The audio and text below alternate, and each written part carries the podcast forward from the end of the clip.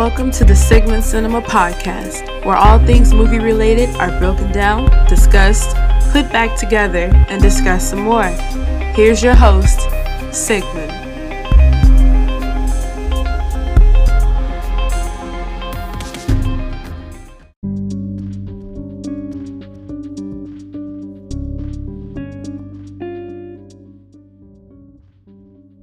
And welcome back, everybody, to the podcast. And for today's topic, I have a special guest, and I will let him give a short introduction for himself and take it away, Ryan. All right. Well, uh, thank you, Eric. Uh, my name's Ryan. I've been watching films for ever and got into films because of the topic of our podcast today. Um, just really been watching and getting into it since junior high, high school, and with the uh, advent of the internet, learned more on filmmaking and fell in love with it. Did some films in college and continued to watch movies and review them and learn as much as I can. Excellent, excellent. And of course, the topic for today is the Halloween franchise, the Michael Myers um, movies, for those of you who aren't familiar. So, um, just wanted to ask you, uh, what do you think about the franchise in general? What do you think it's done for cinema in general? Uh, and for cinema, I think it it really showed everyone what independent filmmaking or guerrilla filmmaking uh, could actually pull off. Uh, back then, it was a budget of three hundred thousand dollars, uh, nineteen seventy eight. Yep. Which is one point one million nowadays, and people would laugh at that. You know, they'd be like, "Oh, that movie was made for one million dollars," um, and it turned around and made forty-seven million back in 1978 which I think it's 180 million in today in this year's standards, uh, which for rated R movies is actually a good feat. Um, with independent filmmaking, it was one of the first movies to do uh, use a Steadicam, which is the apparatus where not nothing's shaking and the cameraman can hold it and you get these smooth shots that can uh, walk with the actor rather than on track and dollies, um, go upstairs without you know, losing the audience, being too shaky. And that one shot at the beginning of the film technically is one shot. There's a little splice, but most audience members can't won't recognize it. But that was one of the first full four minute shots in history for film and that really showed people what you can do as a filmmaker that you're not restricted to oh well film cut film cut film cut. And actually um i'm sorry to oh, cut you off ryan but since you bring it up um one of the or the next movie i believe to actually use a Steadicam was another horror movie um phantasm. And just a little little trivia for everybody so yeah, yeah. the horror movie got a jump on um Steadicam technology. Oh, see, I didn't know that either. That's pretty um, yeah, but um, definitely Halloween. You speak of independent guerrilla filmmaking, and this movie for um, the price that it was made, three hundred and twenty-five thousand dollars, is like you said, uh, inflation of one million dollars. You said. It's, yeah, roughly. Yeah, and um, John Carpenter, um, like any great filmmaker, he used every every penny is on the screen. and and one thing he did that was very important, um, that a lot of independent filmmakers should focus on is post production. He set aside a certain amount of money for post production. He wanted to color time the movie exactly the way he wanted, and audio is very important. And and definitely he had his eye on that. But yeah, I would definitely um Now, you you would speak of technical achievements the movie made that are still used to this day. Um, so Halloween isn't the first slasher movie. Technically, you could go back to Black Christmas, and there's probably one or two before that. But Texas Chainsaw. Oh, there you go. But Halloween definitely start to popularize a lot of the horror tropes. You know, the "I'll be right back" and teenagers having sex, and basically Randy's list from the Scream movies. And what do you think about um about these? Um, and what do you think about? Oh yeah, just in general, what do you think about them? How Halloween popularized those tropes before they got ran into the ground? Um, I think it really, again, it showed, it opened up everybody's fears, really, because it could reach uh, innocent people, teenagers, um, adults. I mean, even a dog in the first film. Um, that uh, there's a line that always I feel sums up what John Carpenter did is is everyone's entitled to one good scare. And that right there means everybody's nobody's off limits. Everybody's fair game. And by doing the teen slashers, it hits the the age group of growing up and becoming an adult and going into life and here you are being hunted down by a serial killer that um, either you have as a child something to look forward to you're you're scared because oh my god you know they can be me um, teenagers in the present and even adults you know they're scared for their kids because they're seeing kids getting hunted down. And i think that right there because there was some, like you said, um, before 1978, um, that it just made people really love being scared and the realism of it could be anybody. Mm-hmm. So I think that helped um, the psychology of horror films. Um, it wasn't too, it wasn't always demons or, you know, Satan or something, aliens it was something right then and there and yeah. that you could come across and definitely um i'm surprised you didn't um say the word specifically but mentioned plenty times in the first halloween movie um, sure, you... um, boogeyman. Oh. And... so yeah i mean before that movie was i mean i'm not too keen on history of the quote unquote term boogeyman.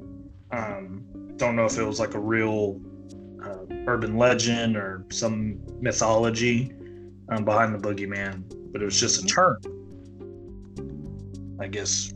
Yeah, but like you were saying, um, the movie, um, boogeyman doesn't have to be anything. Of course, in the movie is represented as Michael Myers, but you talk about playing on our fears and you know doing the things you're not supposed to do, and then the boogeyman coming to get you, and I think that was um pretty neat what Carpenter did as far as that goes. But um, yeah, totally agree, and we'll get to that here soon. But how he really delivered that idea through the character. We can, oh yeah, aka the mask. right, and it was just um, and of course everybody. Speaking of the mask, everybody should know by now that the famous Michael Myers mask is actually a William Shatner mask, painted white with the eye holes widened out, and um, I think a few other cosmetic things they did to the mask, but it's super duper iconic in film, not just horror, just film, which is interesting. I'm pretty sure everybody, I'm sure you've owned a Michael Myers mask before, right? Oh yeah. Yeah, and I've definitely had probably three or four in my lifetime.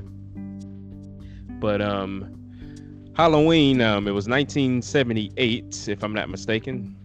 Yep. Yeah, 1978. So John Carpenter never intended for there to be a sequel. He wanted the ending to be he wanted to end with the first movie. He wanted it to be ambiguous. But of course, greed happens and movie studios want to make more money, and at that time the sequel was kind of a new thing. It wasn't it wasn't common at least. If it for lack of a better term, it wasn't a common thing. And Universal um, bought the rights to the movie and they wanted to make a sequel, which would be Halloween 2. And so just diving right into Halloween 2, or as most people know it, the hospital one. Uh, what's your take on this movie? Uh, I think it was, think was really good. I mean, obviously, it's not the original, um, and they tried to up the kill count and the type of kills um, in it just to top the last one, and that's a traditional studio.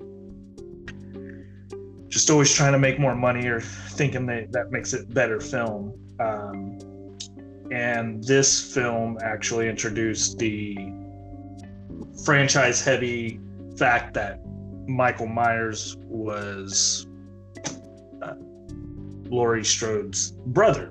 Mm-hmm. And that I think wasn't a too bad idea. It probably shocked the audience um, a little bit more back then. That wasn't like a common thing for the serial killer to be related um, to the victim. And that kind of probably scared some people in a, in a general sense of, oh, it could be my family member. Um, even though the first film kind of makes it, paints him to be, could be anybody.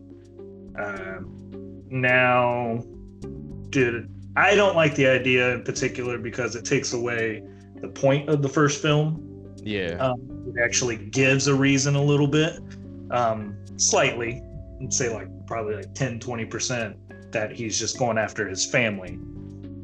Mm. So that gives a reason behind the, the madness, which kind of takes away the fear.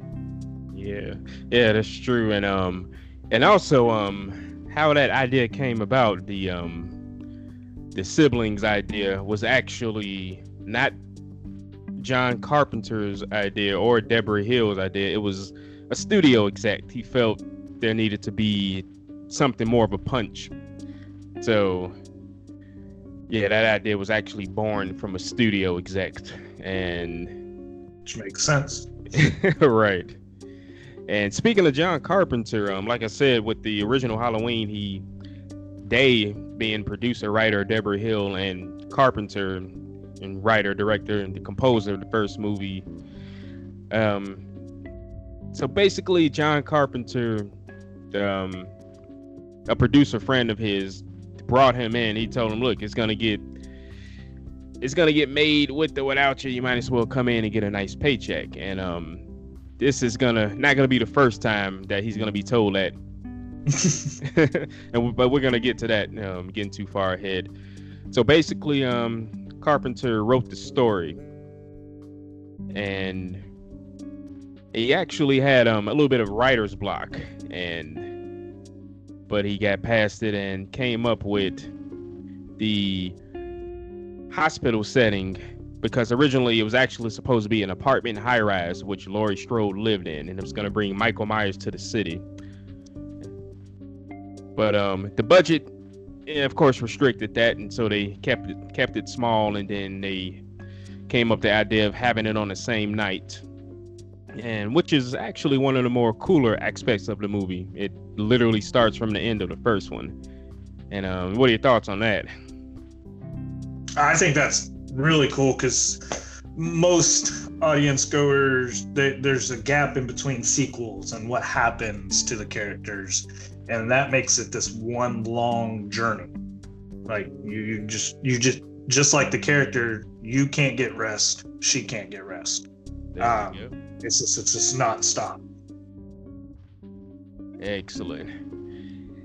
Now with um, and there was a three-year gap between the two movies. Um, yes. Halloween Two was '81, so with that, uh, Michael Myers or The Shape, um, the actors changed between the two movies. The first movie was, of course, um, Nick Castle.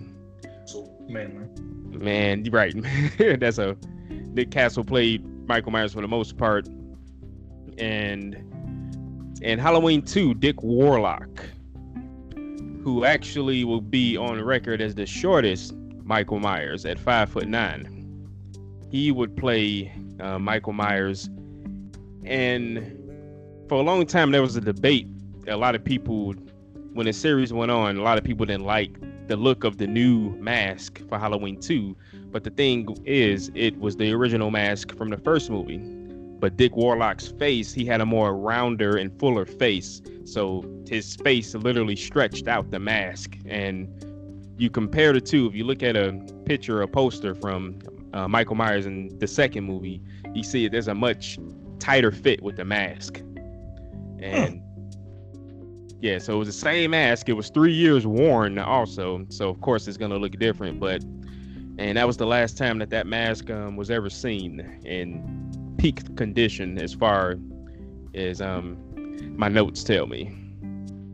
But um and even with part 1 which never intended to have a sequel, the way part 2 ended, part 2 also was never meant to have a sequel. And what do you think about the um ending of Halloween 2, which you know, no spoilers, I'm pretty sure if you're listening, you've seen the movie. Michael Myers gets both of his eyes shot out by sharpshooter Larry Strode, and um, he gets blown up basically. Yeah. Um, yeah. So what are what are your thoughts on ending it, or at least them trying to end it right there? I think it was still a good idea because it, it wasn't as as ambiguous as the first one, but as the audience saw in the first one, and then he disappears, um, that they could come up with a oh yeah he's dead, a definitive end, or they could say no he still survived that, um, and that kind of left it to the audience in a way where he could still end it as a franchise um, with his hands tied to it and move on. Uh, just like the character Laurie, um, you know, Nightmare was over. Yep.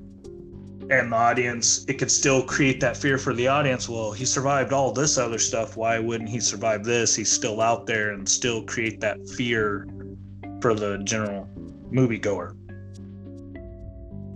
Hmm, that's um no well said definitely, and um so with that, um like I said, they didn't intend, you know, they wanted the nightmare to be over, and so Carpenter had an idea to end the storyline of Michael Myers, but turn the Halloween franchise into an anthology, like a movie version of Twilight Zone. Each subsequent movie will be about something different and that bring us brings us to Halloween 3, Season of the Witch. Now, we're going to somewhere down the line dedicate an entire episode to this movie, but uh, so we're going to streamline past this movie basically um but what it was, it well basically the movie short story, the movie flopped and bombed because people thought Michael Myers was coming back. They didn't think it was gonna be what it was. And and if you change, if you drop the Halloween three and just call it Season of the Witch, I think people are praising the movie. Well, people are retroactively giving the movie its due. But um, back then the movie was ripped to shreds, and I think unfairly so. But and so, any quick words on that one? We're gonna just skip over that, but no, all I gotta say is I gotta give uh, John Carpenter uh, props for the one of the most annoying "get stuck in your head" songs uh, associated. Oh yeah. But other than that, yeah, we can move on. and so with that, Halloween three, because it was um not as successful as they as they wanted, um the producers and well, the producers wanted to bring Michael Myers back, which brings us to Halloween 4, 1988 movie, The Return of Michael Myers, um, the appropriate subtitle.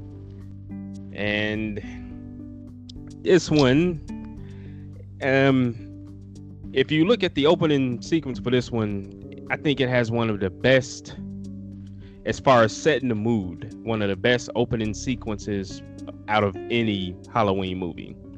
It's um basically describing it as showing farmland. It gives you the feeling of Halloween season. It it gives you the feeling that it's fall, and it's a very well shot opening sequence, and it sets the mood.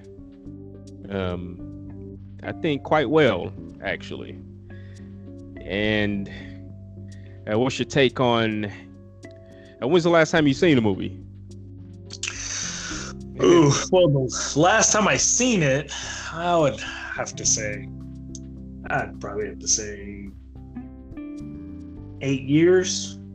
Um, but I used that was one four through six I went through a lot of my childhood watching those repeatedly. Seen those. That was like my era of Halloween uh, that I got tied to for a short time. And of course, VHS. Oh, yeah. HBO and all that. I was able to watch them over and over and over. Now, Halloween 4, um, in my opinion, Halloween 4 would be one of the better Michael Myers Halloween movies for a very long time because then we get into the uh, other two subsequent movies, which we will. But I think um, one of the bigger complaints about Halloween 4 is the mask, that it's a little too plain. yes. Although although it is a Michael Myers mask, it's just a little, a little too. Um, it's just hard to describe. If you've seen the movie, you know what I'm talking about. It's one of the, well, up to that point, because you know people were used to. But I don't think it's the worst. But um, so with Michael Myers, speaking of which, um, the actor who plays Michael Myers changes again, and um, it's George P. Wilbur this time, who would actually be one of the few actors to reprise his role as Michael, not in the fifth movie, but the sixth movie, which is weird. So he skips a movie. But um, I think he does a pretty decent job in the movie. He's um a little bit robotic. Um, it's obvious he's wearing um hockey pads or shoulder enhancements in a lot of scenes. But uh, what do you think about um George P. Wilbur's Michael Myers in Halloween Four? I would have to agree with you. It's very robotic, like that uh, side of the bed raise and look was not. It was. It was. Yeah, I would have to agree. It didn't give a fear of just Michael doing what Michael did in the Halloween one and two. It just. It was just there, shall I say? Yeah. And um actually, this movie, eh, of course, um, it's the late '80s, and there's dozens and dozens of slasher movies around, and it's not the easiest thing to. Um, although I think Halloween 4 does an okay job with keeping a trying to replicate the tone of the the first movie, and but then again the as you said with Halloween 2 um, Halloween 4 um, ups the body count. Actually, the studio said the movie didn't have enough violence in it, and they reshot a lot of scenes in it. Um, more um, famously, the thumb through the forehead scene in the ambulance in the beginning of the movie was a was a was a reshoot. Ah, that explains it. Because that, yeah. To me, though, that kill actually probably for me, it's one of the better uh, Michael Myers kills because it shows for me the pure strength. There we go. Yeah, that's and um and actually something we haven't talked about um the talking about strength and the strength of the series um Donald Pleasence and of course, um, now going back to the original Halloween, which wasn't just a, a slasher fest. There's a lot of um, good scenes in the movie with Donald Pleasence. Um, for example, and also Carpenter's good great writing, Carpenter and Debra Hill's good writing. It's the um he was purely and simply evil speech that he was given to the sheriff. Yes. And um great acting and great writing.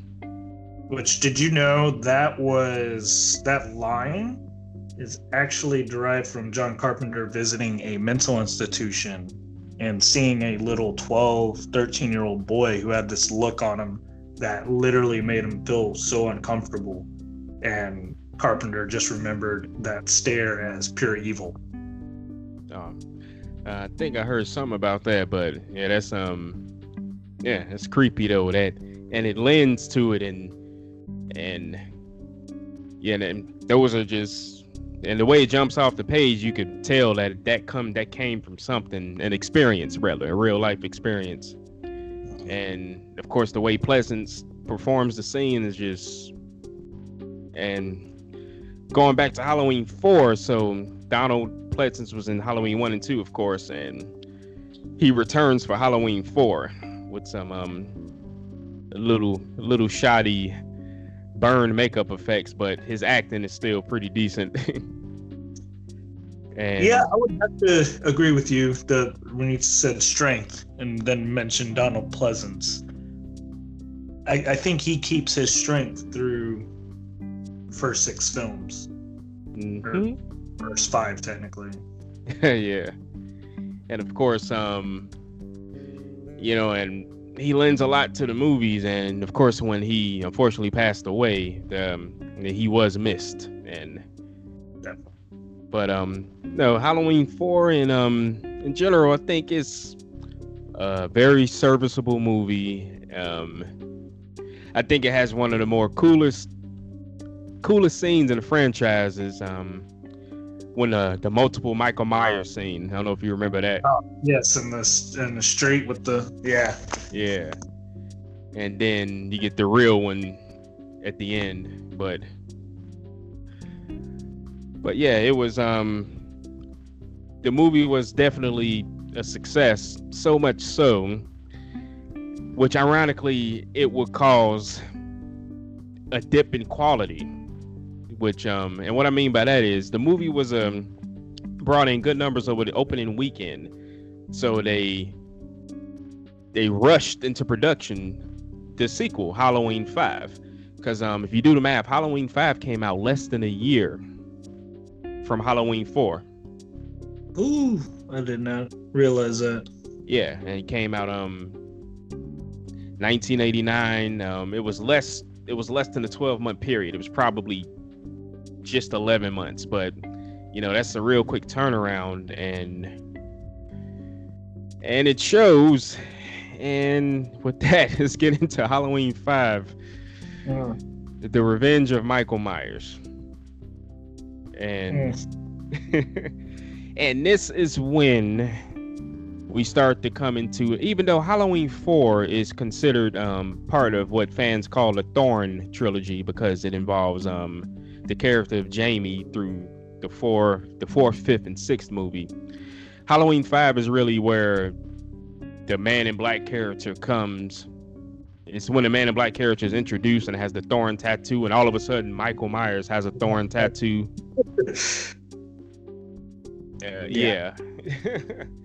and so writers have since the writers of Halloween 5 have since admitted they had no idea where this was going and you as um as an aspiring screenwriter as a person who went to school for writing uh, what do you think about writing themselves into a corner like that? Uh that's almost career suicide really. Um because then you're just going to be known for taking on a project like that um and just a jumbling what any idea into it with no direction. That's like going out into water with no life vests and just trying to wing it, literally. um, yeah, that that idea that that film was oof a mess. yeah, it was. And um, on top of, and um, now we haven't mentioned his name at first. Um, producer, the producer and rights owner of the series is um, the late Moustapha Akkad, and um, he actually publicly expressed a regret for killing off um the Rachel character from the previous movie. She was um her along with the Jamie. Um, you could call her the final girl because she's the adult. You know, um, you're not gonna kill a child main character. So Rachel was the final girl from the fourth movie, and you know he said it's one of his biggest regrets as a was going through with that decision to kill off um, Rachel in the fifth movie. I have to agree. yeah, and and it's weird because um then we're introduced to um Tina, the who we presume or assume rather is gonna be the new final girl, but then she's killed off. yeah.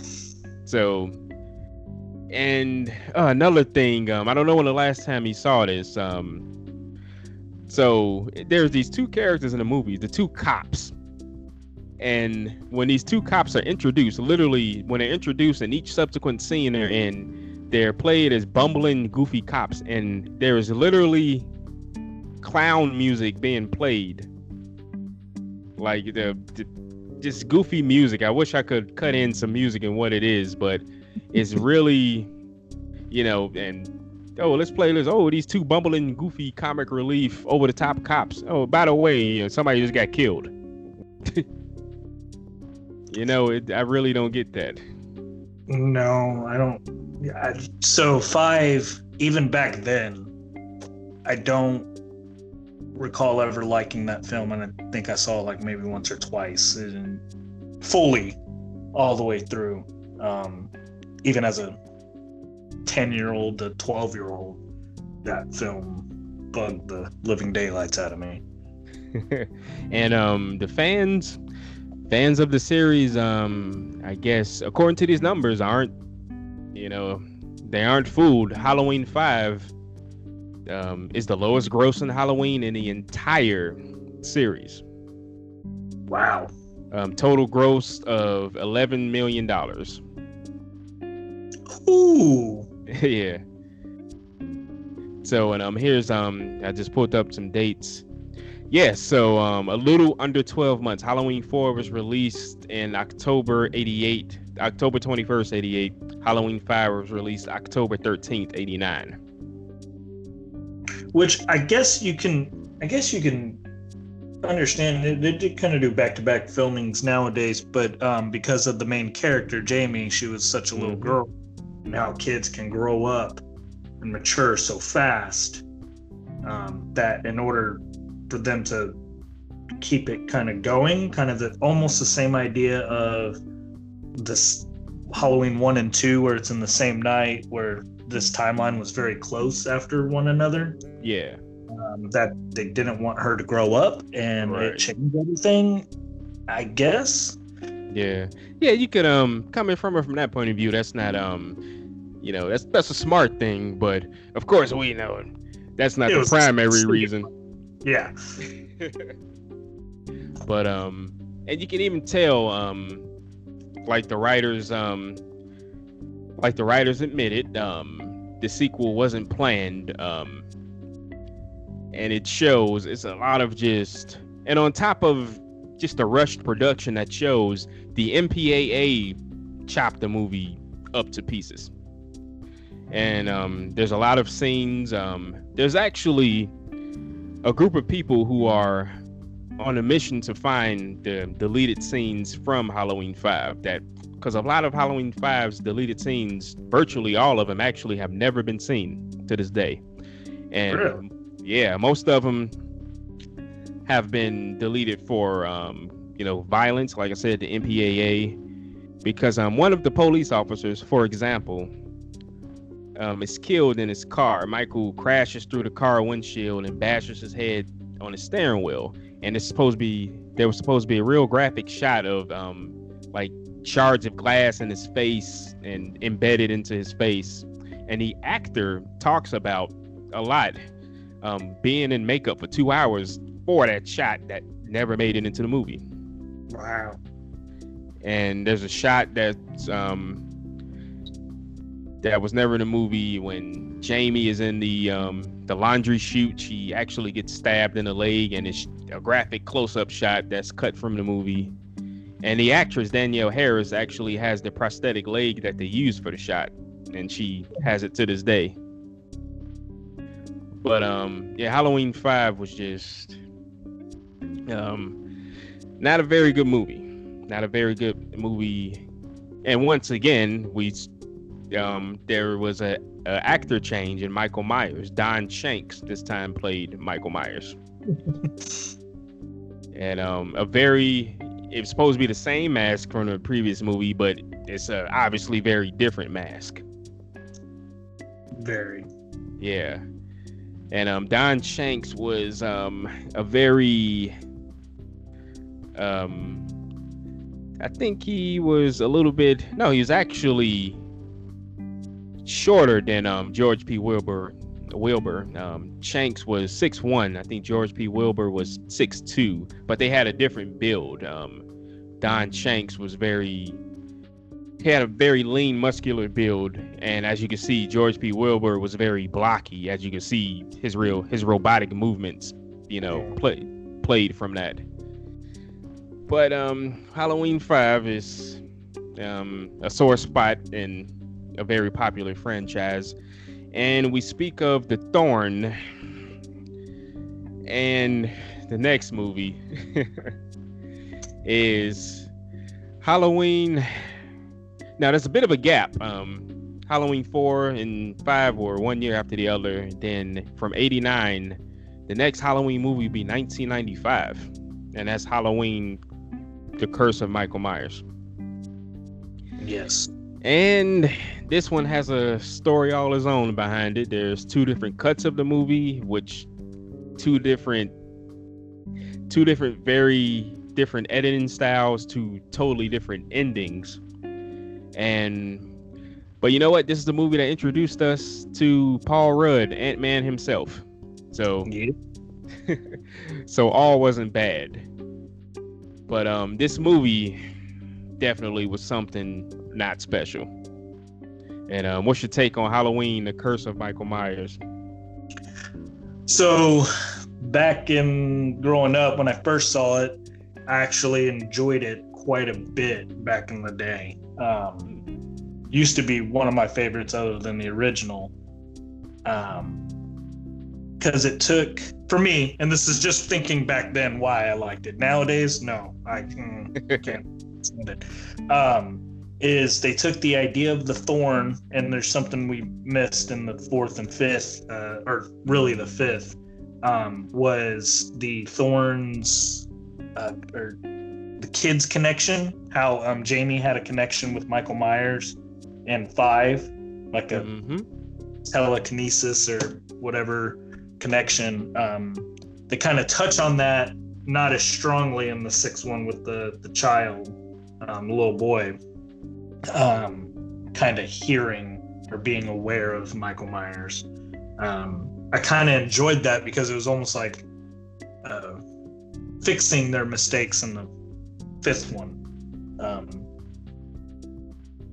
it was gorier, made me double check laund- uh, washers and dryers pretty uh, quickly growing up. And then uh, pure strength, one of the brutal, one of the most brutal kills I, I feel is towards the end where the uh, Michael pushes the guy's face through the actual bars. Oh yeah, I remember that and the pure strength of it, a locked gate, he just uses another human being body to push right through it. Um, though, also, when you first saw this movie, I want to ask you this: Did you know? Did you put two and two together that the girl at the beginning who gives birth to the little baby was Jamie from four and five? And I'm glad you asked that. And the answer is no. I didn't. It's, I just you know, when I when I saw this in theaters and 95 I was um 14 But um, and I was a fan of the the franchise, and no, I didn't know who this young lady was supposed to be, and that's a fair question. I can't even lie. I didn't know for probably ten years afterwards. Mm. And a story to go with that. Uh, great segue. Danielle Harris, who played Jamie in four and five, um, she tells a great story about wanting to reprise her role, but the studio balked at her asking price, which was hold on, hold on, five thousand dollars. Man, dent in the budget there. Yeah, and also, um, there's a clip on YouTube you can look up where she speaks about this. Um, just the handling, you know, her. She was two movies deep into the franchise. It was, um, if it goes how she said it went, it's very bogus how they treated her. Also, it was, you know, no respect and that was almost downright disrespectful. But just for the purpose of continuity, and also the big gap in between the movies, you could have, you know, five thousand dollars. I know. It's like, what was the budget for that? Um, the budget for Halloween, The Curse of Michael Myers, um, it is unlisted. but if I had to guess, it's probably ten dollars. But no, but um, and speaking of actors, this is the first movies where uh, the same actor I mentioned earlier reprises a role as Michael Myers. So this brings back George P. Wilbur as uh, Michael Myers from Part Four. Which I actually, he's not my favorite, but that one um, made me feel, don't know, it made me more scared of Michael than the his repri- his first time in four. Yeah, and um, yeah, I agree. He um is not as robotic. He's the mask is better. I'm sure that helps the design of the mask. and you know he's put on a little weight. You know it happens, and um, but I think it lends itself to the better performance than his part four role as uh, Michael Myers. But um, all in all, um, what do you think about yeah, just the curse of Michael Myers with the the whole? This is the last movie with the thorn stuff, and and this speaks to um. I gotta give the writer of this movie credit because well, what the previous writer did, he basically the previous writer wrote the movie into a corner, and like you said, so you the next writer has this fantastic opportunity. I mean, it's, it's a hard thing to do to, to write a movie out of that corner. So it was basically nowhere else to go. You introduced this element. And now, but what do you think about that? Um, with just just the movie in general and where they go with the Man in Black and the Thorn and. I I think they, I think they did a, a, a fair job on trying to correct all that um, without getting too in depth with it, kind of making it a full close with Donald Pleasence finding out Man in Black, who the Man in Black was, um, and how they had Michael. They wanted to control him, or said they were controlling him, and then it ended up Michael was just playing him, and you know, spoiler uh, if that's he ends up killing a lot of the that clan, a cult. Yeah. Um, to kind of prove, you know, no, he's an unstoppable, uncontrollable force. I enjoyed it. It it's, it's I think it was very hard to come back from that. Um, but I feel they did a good closure to everything, um, even with Donald Pleasence, uh, that being Yeah. his last. Um, his kind of like Ahab obsession with Michael that if he was going to go out, he just had to go out with just them two. Yeah. Yeah, that's um it's interesting. Um but yeah, we mentioned what's called what the fans refer to as the Thorn trilogy, that being Halloween four, five, and six. And basically I'm pretty sure the um the producers wanted to just get rid of that as soon as they can, as soon as they could. And so um this is where it gets interesting. This is where the multiple timelines of the Halloween franchise come into play with the next movie, which is mm-hmm. Halloween Halloween H2O, which is Halloween 20 years later. And this comes out in 1998, which brings back Jamie Lee Curtis as Laurie Strode. But it ignores the fourth, fifth, and sixth movie. It continues from Halloween 2, even though it gives it gives nods to the fourth, fifth, and well, the fourth movie in particular. But um, timeline wise, it ignores them. It, you know, so it keeps the the storyline of Michael being Laurie's brother and all that, but um, Halloween H2O, wow, I don't think I liked it as much as everybody else. I did like it, and I think it brings it brought a lot of integrity back to the franchise. And um, but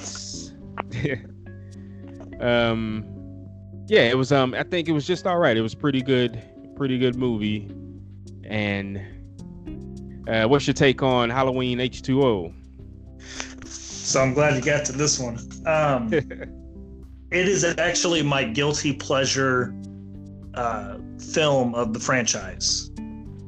Um i i feel they did a lot of respect to the first film um, with um, who was it? It was Michelle Williams um, looking, seeing Michael Myers out of the classroom, just as Jamie Lee Curtis did in the first film. Oh yeah, um, a, a, lot of building up, being in the background, um, seeing the the beat up truck uh, down the street in the in the background, and you knowing that's Michael driving the car, or um, the the cat and mouse game, rather than the straight full up uh, just murder scene, um, the playing of the tricks with uh, him doing the pot with LL Cool J while he's on the phone, and you're and you're wondering, oh my God, is this character going to get killed? Is this character going to get killed? Right. And it builds that suspense for me. I feel they did a good job, and of course, bringing back Jamie Lee Curtis to the franchise for its 20th, it I believe was a, a wonderful idea. Um, mm-hmm. Is it the best made film? No. And with continuity with four different masks in that whole film? Yeah, it was uh, four different masks that they went through and one horrible CGI shot mask. Yeah, CGI back in 1998 makes me cringe. um, yeah, and I mean, now there was uh, respects that kind of closed the loop with uh, the nurse from Halloween 1 and 2. Um, she's the nurse at the beginning who took care of Donald Pleasence's character and kind of had notes and a young Joseph Gordon-Levitt. right. And then yeah, I just I don't know. Was, I, I think it's the darkness of the film, like literally the the lighting, um, the filtering, just how they edited it. I feel it was pretty good. Again, it's a guilty pleasure on my list. Um, and I'm not saying it's a wonderful made film whatsoever, but I enjoy it quite a bit. And it's probably because of it's kind of going back to its roots of horror. Yeah, it's um yeah, it does um a pretty decent job trying to replicate the um the slow burn and building building up suspense and building up tension and um, it does a decent job with that. And yeah, but it was just um something like you call it a guilty pleasure because it's something whoop, that's missing. I mean, actually, a lot of these movies after the original Halloween, it shows how great of a filmmaker, how underrated of a filmmaker John Carpenter is, and how hard what he did with that movie was. Yeah. And um yeah, and and also um you mentioned you mentioned the look of this movie, Halloween H2O. Um, it has some decent, um, like I said, decent cinematography overall. Like I said, with the lighting and um, this camera movements and angles. And if any of you all have the time, I keep rolling back. Halloween one and two was shot by Dean Cundey. Now, if you don't know who Dean Cundey is, just Google him and you like, whoa, look at the movies that he shot and who he shot them for. And that's why those movies still look pretty awesome to this day.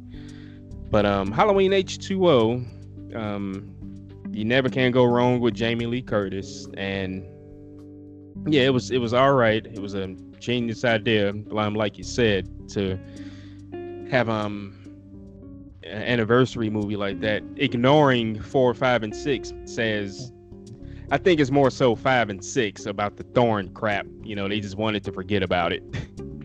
Kind of a what what we call nowadays a reboot.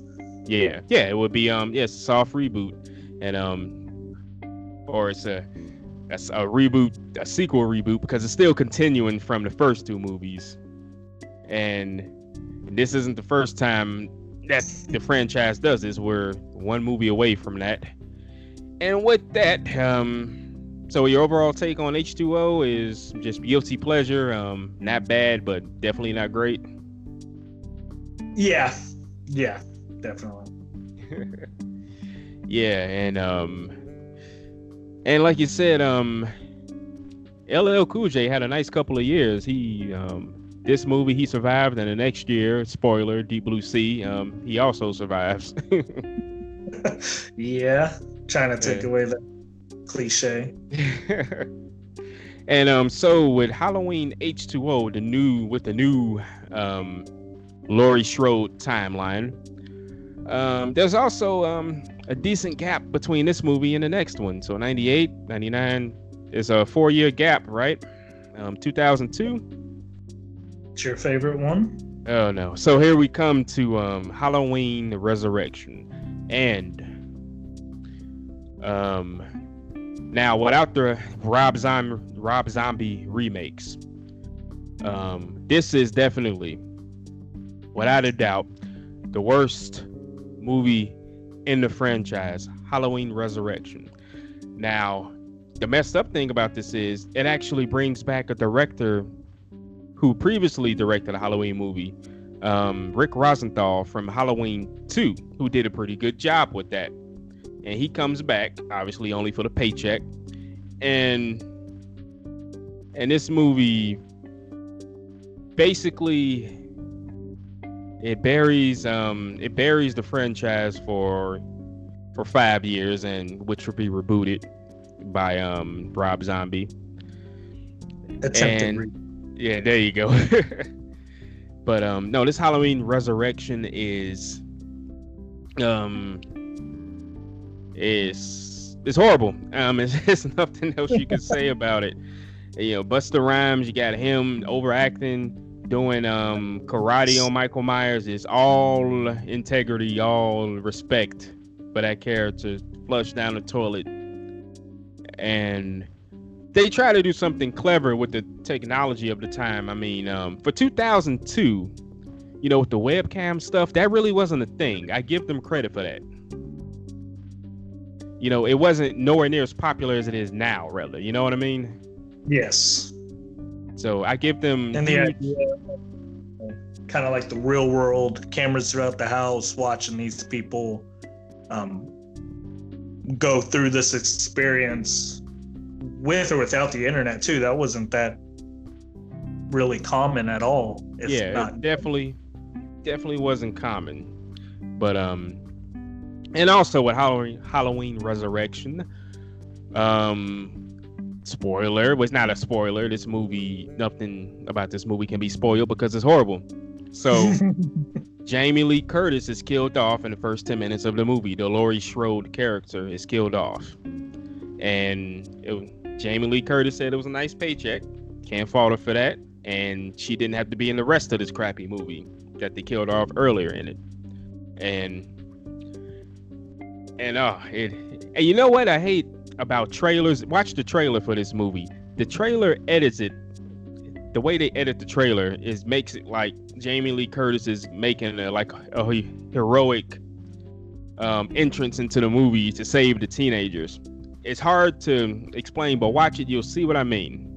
And but it's it's a real swerve that's bogus if you think about it. But you know, um, worst movie in the series for me. But um, enough about what I think. Uh, what's your take on Halloween Resurrection? I would have to agree with thousand percent what you've said so far.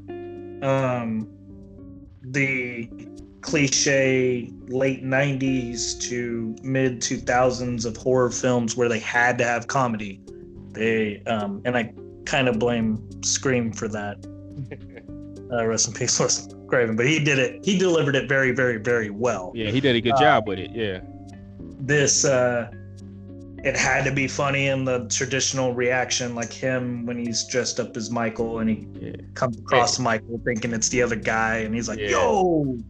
Um, as stupid as that was, that was funny, but it didn't belong in a Michael Myers movie. But it was it was stupid. Right. but go ahead. I'm sorry. Yeah, no, like like like Michael would just up and not kill him with nobody else around. like, okay, um, and then Tyra Banks in it as well, trying to do over the top stuff. I didn't like for many reasons because um, from a, a story and writing aspect, it was the most short sentenced responses and them trying to I still don't have clarity on it and you might be able to answer this is it's in the old Michael Myers house. And then they add like chains to the high chair and this little dungeon. Um, the chains to the high chair, I could see the like Busta Rhymes' character adding that to make it, you know, more of a clue and discover why he went crazy, which again defeats the purpose of the first one. Um, right. But that that hole, that basement box, um, I, I don't know if that's if that was supposed to make it really seem that the parents of Michael was abusive and that's why he went crazy, or if that was something the producers, aka Busta Rhymes and Tyra Banks, added. Yeah. Uh, to make it more of a show. I, I, I, would have to watch it again, and that would be forceful watch. But um, and even if you watch that, you could probably watch it five more times and still wouldn't get a a, a solid answer. It's just you know little oversights like that, and it's just a really it's just a horrible. It's yeah. yeah. I, yeah. Whole bunch of mess. Yeah. And even the way um, that they brought him back, you know, because in Halloween H2O, he supposedly got his head chopped off. But then, you know, the whole with the ambulance driver and the switching, and uh, okay, so yeah, is probably the best thing about that movie. Yeah. Oh, you said it's probably what now? Probably the best thing about that movie was how to explain how he was still alive from H2O. Yeah. Like, okay. Yeah, it's it was it was interesting. Yeah, if it was the most creative thing, definitely um, from that movie, I give you that. But um, Halloween Resurrection agreed the worst movie um, outside of the Rob Zombie movies in the Halloween franchise. Like how you said that. and um, yeah, so you definitely agree with that. Oh yeah, definitely. So, so with that, um, we've mentioned the Rob Zombie Halloween movies. Um, he made two of them. Um, like Halloween three, that's a those movies will be covered in a separate episode maybe with me and Ryan, but um, definitely covered covered later. So, with that, with that said, the next movie will bring us to the most recent movie came out last year. Now going with the timeline. So, this is where it starts to get more confusion, confusing. So now Jamie Lee Curtis returns to the franchise, but this time Halloween 2018 is a direct sequel to Halloween 1978, even ignoring the events in Halloween 2 from 1981. So with that, Laurie was never Michael Myers's Michael Myers's sister. They were never siblings, and it's a direct continuation from the first John Carpenter movie. So now it's three different timelines in the Halloween franchise. And with Halloween 2008, um, I think it's um, a return, a return to glory for the character or characters, Laurie Strode and Michael Myers.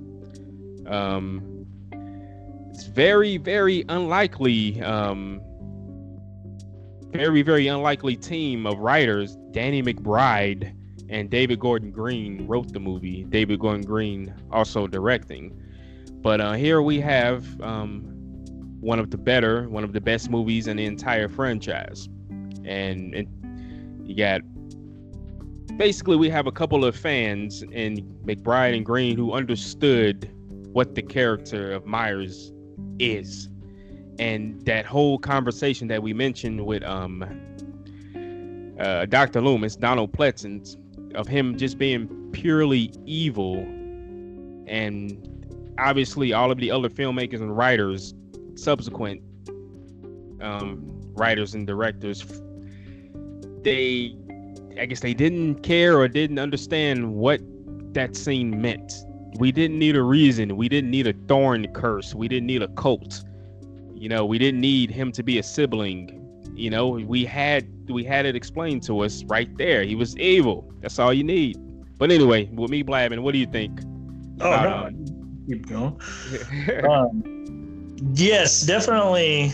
Uh, this film, like you said, is fans who truly understood um, what John Carpenter did in the first one, and go back to a comment you said earlier, was um, to show how underestimated John Carpenter is. Is he made one film and nobody could replicate it or make anything the same weight um, thereafter.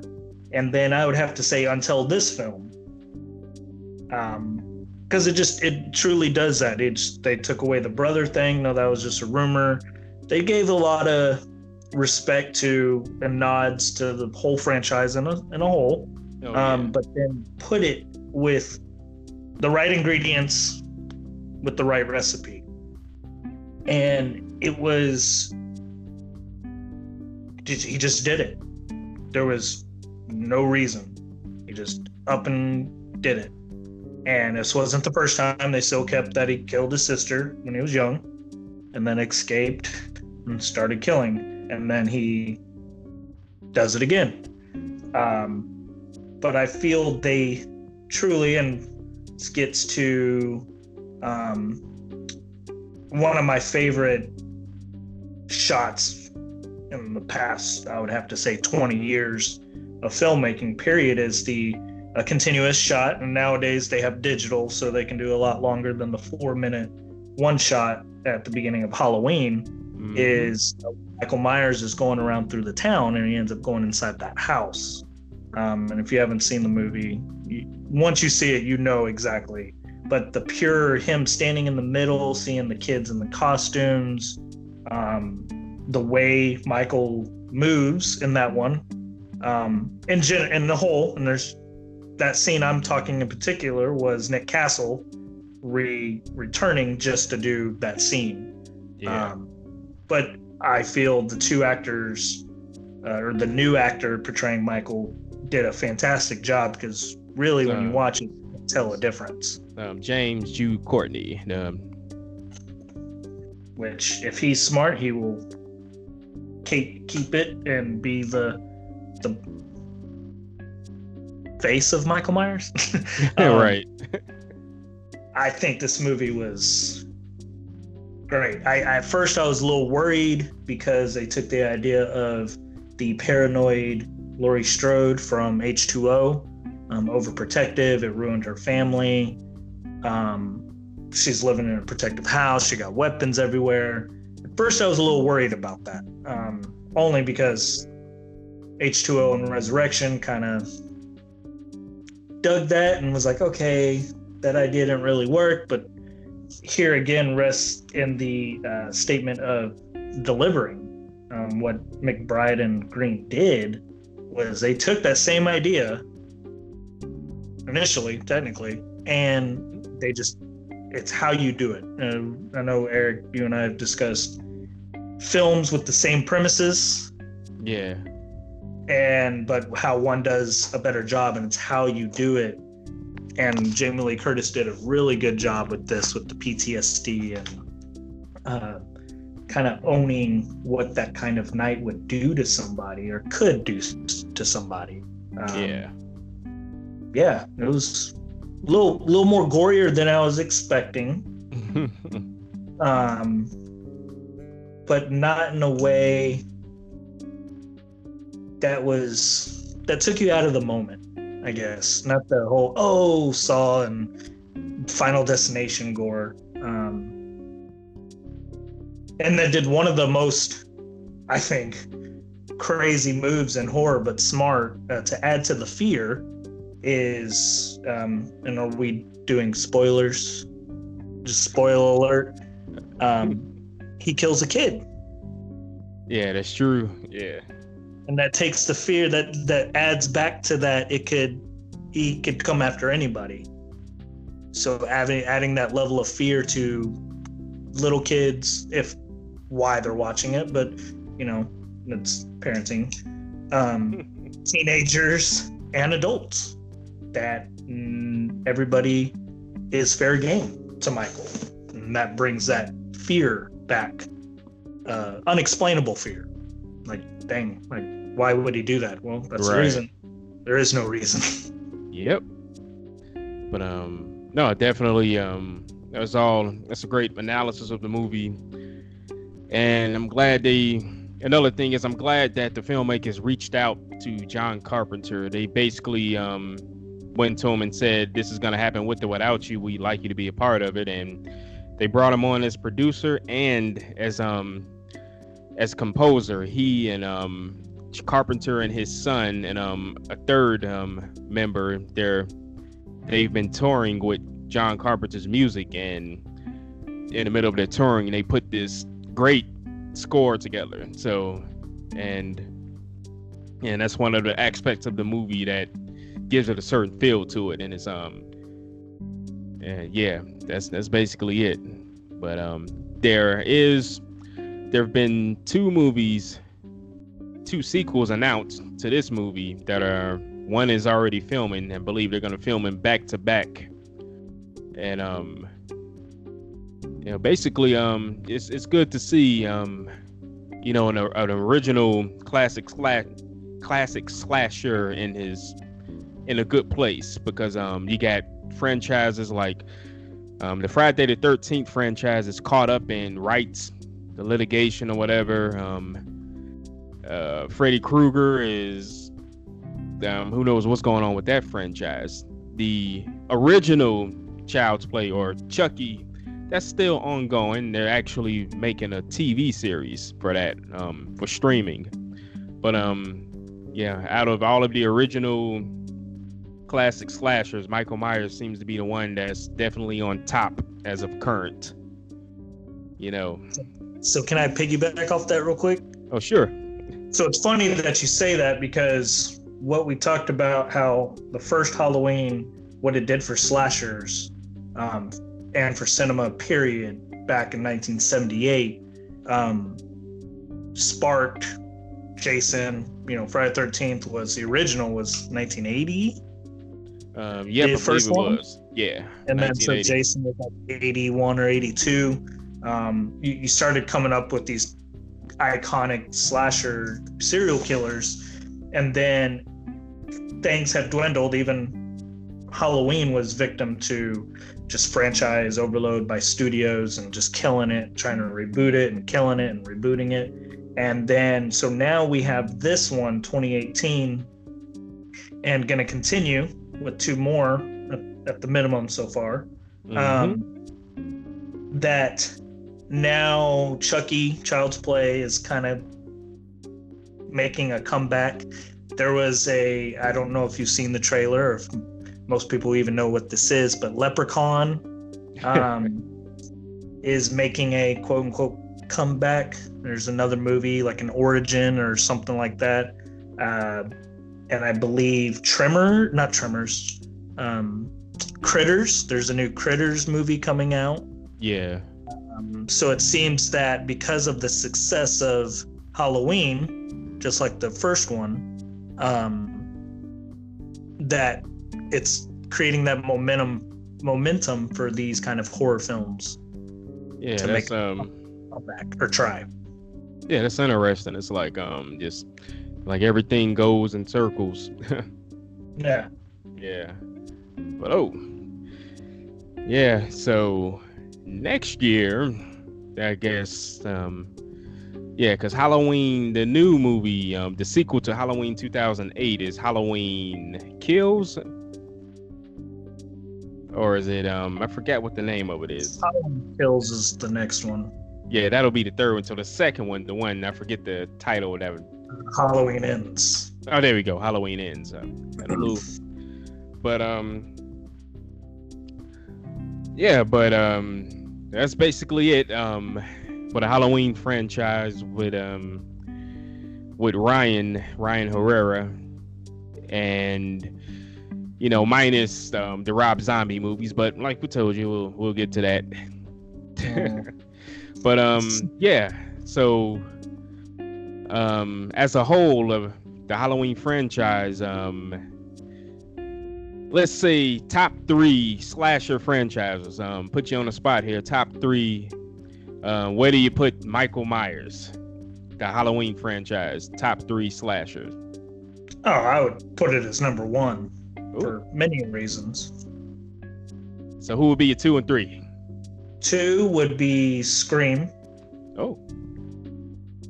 And then three, ooh, I haven't really thought much outside of those two. Um, I don't get. Uh, mm, yes, a horror Yeah, because I mean, as a, I would have, mm, I would have to say Saw uh, would be. Um, so, um, so uh, oh, what was his name in Saw? It was um, uh, Jigsaw. Yeah, the, or that was his nickname, but um, J- John Kramer, whatever was his real name. But um, right off the top of my head, um, top three slasher franchises would be I put um, Halloween, Michael Myers one, two. I would put um, a Nightmare on Elm Street series, you know, Freddy Krueger two, and three, yeah, three. Hmm. like like oh, you had a little pause, but um, three. Um, I'll probably change this up, but I have to put um, Jason, the Friday the Thirteenth series. Really? So, so three of the most popular. I'm probably gonna change that. That's just right off. I call myself putting you on the spot. I put myself on the spot too, but yeah. But um, no, definitely.